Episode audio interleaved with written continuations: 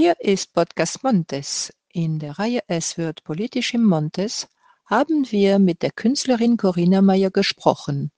Sie hat ein bisschen auf die Politik-Talks hier im Montes reflektiert. Viel Spaß beim Zuhören.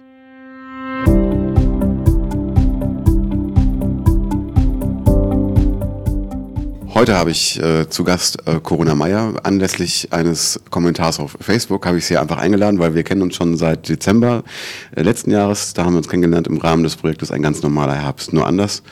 Da hat sie einen Zeitreisenden schön auf der Leinwand platziert, der mir sehr äh, lieb geworden ist. Und äh, so habe ich kurzerhand, weil ich auch schon länger drüber nachgedacht habe, ein bisschen Stimmen von draußen reinzuholen, die mit von Künstlern, äh, die mit Politik nichts zu tun haben, ähm, aber eben trotzdem ja, politisch die Auswirkungen erleben, die äh, gesetzt werden. Und ähm, sie hat sich erfreulicherweise alle meine Podcasts oder alle Podcasts angehört von den vier Politikern. Und ähm, ja, so haben wir jetzt die Zeit genutzt, haben uns erstmal ein bisschen die Bilder von Alexander Salivonczyk angesehen und äh, ein bisschen darüber diskutiert und danach über ähm, Politik im weitesten Sinne.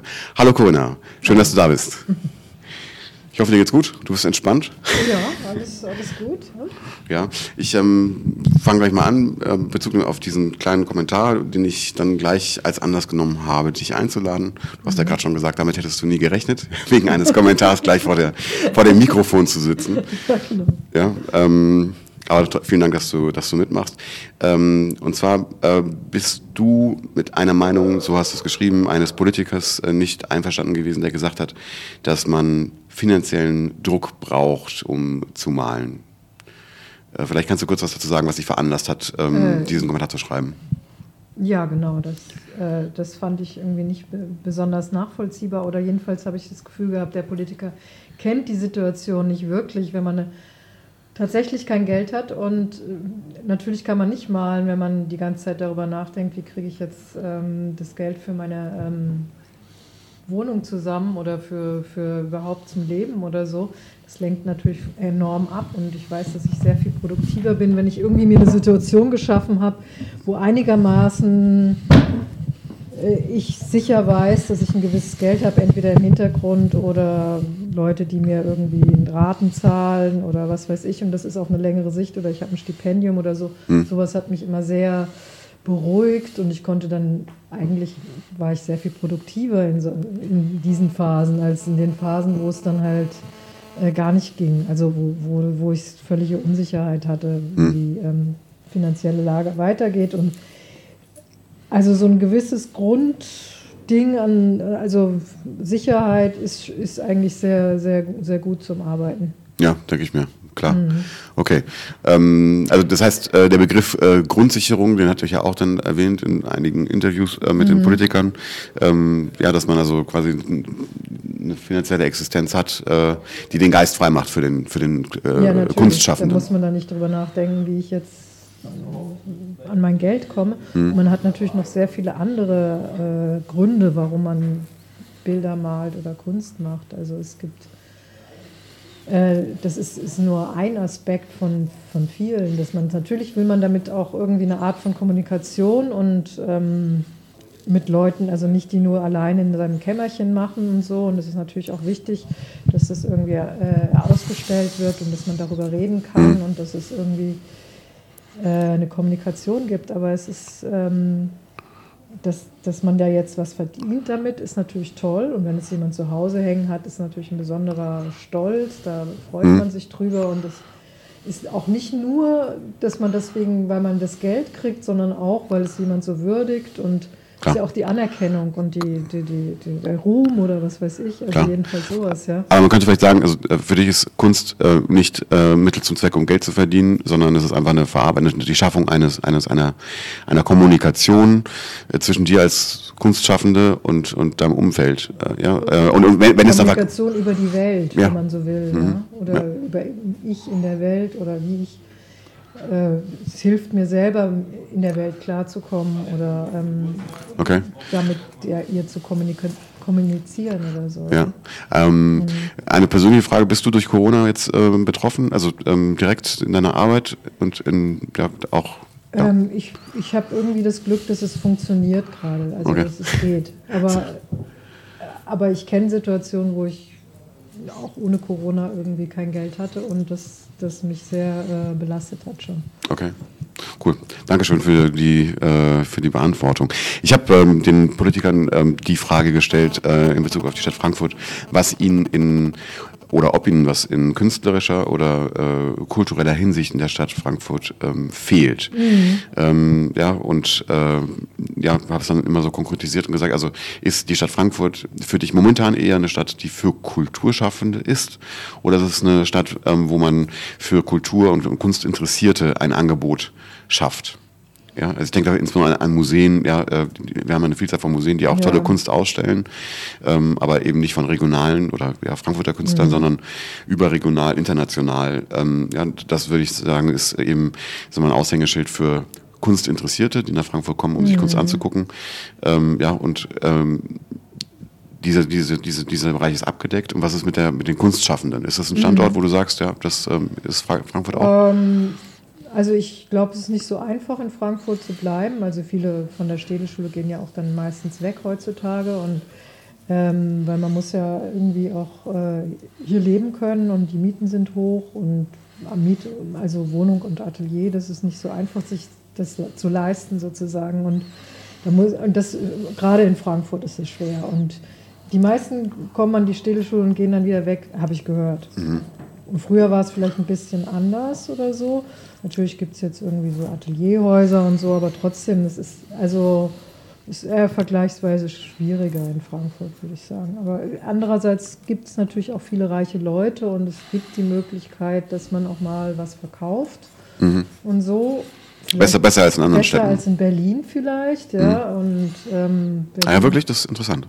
Besser? Ja, das ja? Sagen, sagen viele, die in Berlin leben, ja. Okay. Also weil du in Berlin gibt es einfach zu viele Künstler und da gibt es ja kaum Leute, die Geld haben und das ist so, merkst du, spürst du auch sofort auf den Ausstellungseröffnungen. Hm.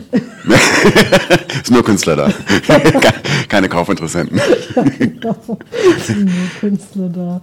Es sind so irre viel Künstler, das ist, das ist äh, dann, das ist, also ich, soweit ich weiß, aber das, aber, aber das, ist ja auch so ein bisschen, also eine Politikerin hat gesagt, ja, ähm, ähm, also den Vergleich Berlin-Frankfurt kann man gar nicht ziehen. Ja? Also Frankfurt wird niemals so sein wie Berlin. Das, das, das halte ich auch für ähm, eine, eine gute Aussage eigentlich, weil äh, Stadt Frankfurt hat einfach ganz andere also Größenverhältnisse zum einen und zum anderen eine ganz andere Kultur, ja, äh, die sich entwickelt hat. Ja? Also auch Bankerkultur natürlich, ja, ganz andere Industrien hier angesiedelt. Ja, so. äh, aber also ja, ich bin ja kein Künstler, deswegen die Frage, also ähm, ja, äh, Künstler brauchen Künstler, um sich gegenseitig äh, zu befruchten, Ideen sich zu reiben, zu diskutieren? Oder also würdest du ja, dir eine größere künstlerische Szene wünschen?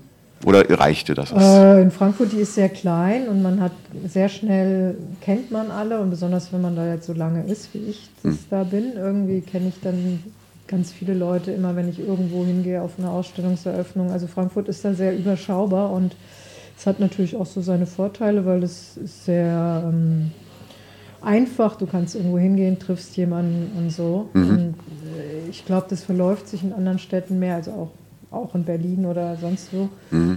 Also das hat eigentlich einen Vorteil. Ja, ja ich finde es ein Vorteil. Es hat natürlich sowas fast schon dörfliches sozusagen. Ja. Vorteil, aber vielleicht, klar, es könnte auch manchmal noch ein paar mehr bisschen noch ein bisschen mehr das Gefühl von Welt irgendwie da sein. Irgendwie, mhm. es ist manchmal so ein bisschen so eine Enge, immer dieselben Menschen, die man trifft und ähm, Mhm. Ja, also klar, also ich, ich, ja, ähm, man sieht, man sieht, man sieht viele gleiche, also man sieht die, die gleichen Gesichter bei, bei vielen äh, Ausstellungseröffnungen und so. Immer dieselben, die dann da hingehen, mit mhm. denen man da redet und klar, das ist natürlich immer so, aber es ist dann in Frankfurt kommen auch nicht so viele dazu, weil wie mhm. gesagt, sich die Jungen, die kommen gar nicht mehr, weil die mhm. sowieso gleich wegziehen oder so. Mhm, ja, klar, du hast ja vorher erwähnt. Aber, aber, aber in dem Zusammenhang komme ich auf eine, auf eine ganz interessante Frage, weil ein Politiker hat gesagt, ähm, ähm, in Bezug auf Medien war es, glaube ich, äh, dass ähm, ja, die, die eigentliche Aufgabe der Künstler ist, sich auch ein bisschen zu organisieren. Ja, also jetzt auch ähm, vielleicht politisch. Ja, mhm. ähm, ja, also 68er war ja auch so eine Bewegung. Ja, also ich möchte jetzt keine Vergleiche ziehen oder keine Inspiration geben, aber das war ja so ein Zusammenwuchs zwischen politisch Aktivier, äh, Aktivisten mhm. und auch Kunst. Oder die haben sich gegenseitig beeinflusst. Ähm, ja, äh, da ich nicht so in der Szene drin bin, würdest du sagen, dass das gibt so Tendenzen hier in Frankfurt oder? Nein, würde ich nicht sagen. Ja, okay. Aber kein bisschen. Also es ist so, äh, ja, es ist eher so, dass es von den Kuratoren gefordert wird, dass wir politisch sein sollen. So, habe ich immer das Gefühl. ja, es gibt ja, es gibt ja ein paar. Also Jos Diegel zum Beispiel von dem Projekt im Dezember, der war, der war ja relativ Aha. politisch und hat auch gefordert, die Künstler sollten sich ja. zusammenschließen.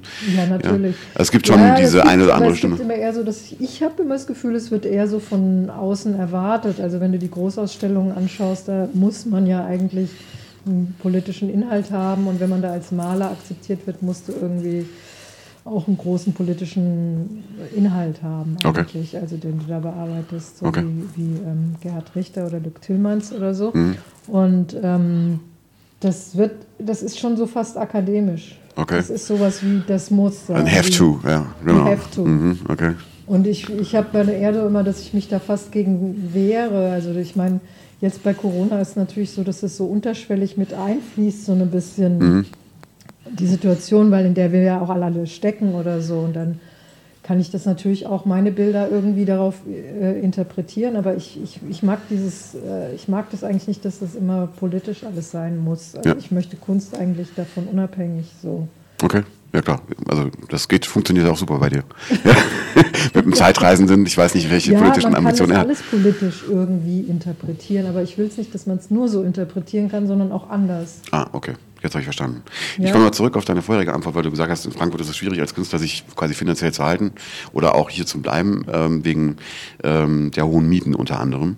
Das war auch so ein Kritikpunkt, den du erst anklingen lassen. Da ging es um das Stichwort Genossenschaftsbau oder genossenschaftlich äh, oder sozial mhm. geförderte Wohnung. Ja. Ähm, ja, und da hatten wir im Vorgespräch schon kurz äh, mal drüber gesprochen, ähm, weil du hast da bestimmte Erfahrungen gesammelt und sagst, das ist nicht sehr, äh, sehr realitätsnah, ähm, ja, diesen Bereich zu fördern, weil Du hast Erfahrung gemacht, vielleicht kannst du kurz davon erzählen. Ja, ich hatte jetzt das Gefühl, da geht es halt nicht um die Leute, die wirklich kein Geld haben, sondern es geht darum, um so einen, vielleicht um so einen Mittelstand, für den das ganz gut ist. Aber ich hatte halt die Erfahrung gemacht, dass ich ähm, vor, vor 14 Jahren, ist allerdings schon eine Weile her, auch diese Wohnungsbaugesellschaften angefragt habe, als ich eine Wohnung gesucht habe und dann aber immer zu dolle Gehaltsnachweise gefordert waren, die ich nicht erbringen konnte und es eigentlich. Weil du selbstständig, selbstständig warst, äh, ja, oder bist? Ich war auch damals schon selbstständig Künstlerin, aber auch das Jahreseinkommen war jetzt nicht so hoch, dass ich sagen konnte, ich bin jetzt wirklich, also umgerechnet auf den Monat ist es. Okay, du wirst abgelehnt einfach. Also keine, keine stabile Mieterin. Ja, ich verstehe, was du meinst, das ist ja das Problem. Also, ja, tatsächlich. Also, ja. Wobei ich äh, ergänzend sagen muss, ähm, ja, ich habe mich da auch äh, nach den Gesprächen mit den äh, Politikern und Politikerinnen informiert. Die Stadt Frankfurt macht tatsächlich sehr viel, ähm, um, ähm, sag ich mal, dann doch äh, Wohnräume, bezahlbaren Wohnraum äh, zu schaffen. Aber du musst erstmal in einer Lage sein, die aussichtslos ist. Ja, also so quasi kurz vor der Obdachlosigkeit. Ja. ja. Und dann macht die Stadt aber tatsächlich. Ja, ja. aber dann wird man da halt in einen Riederwald ge ge gebracht. Nee, also ich, ich, ich, ich kenne einen Fall, der ist jetzt in einem Hotel untergebracht, äh, ja, zum mhm. Beispiel. Ähm, und ähm, ich war selbst ganz erstaunt, darüber liest man gar nichts, darüber weiß man gar nichts, ja, aber die Stadt Frankfurt äh, ist da tatsächlich aktiv. Ich weiß auch nicht, warum darüber nicht berichtet wird. Ähm, ja, ja, ich meine, gibt es manchmal in so guten Vierteln auch Sozialwohnungen, das finde ich zum Beispiel sehr gut. Also ich kenne auch einen Freund, der hat eine Sozialwohnung, die sehr schön ist und die ist auch ein richtig super Viertel, ja. Also die mitten in der Stadt und so. Okay. Sachsenhausen. Aber irgendwie ähm, gibt es auch in Frankfurt. Genau. So, oder was weiß ich, Neubauten am Main und dann ist dann ein paar Wohnungen werden dann Sozialwohnungen. Genau. Und das soll ja auch, also nach äh, Ansicht, äh, glaube ich, der SPD ein bisschen weiter also gefördert werden. Die Mischung ist halt gut. Mhm. Das ist so äh, irgendwo nicht, dass man nicht alle danach in Riederwald kommen, sondern. Was ist im Riederwald? Ich kenne das nicht. Also so, so ein bisschen so Hochhäuser, da kenne ich auch, also gibt es auch viele Sozialwohnungen in den Hochhäusern, die sind auch super, also sind tolle Wohnungen, kann man nicht sagen, aber das ist halt ein bisschen weit draußen. Ja, ja klar, okay, stimmt.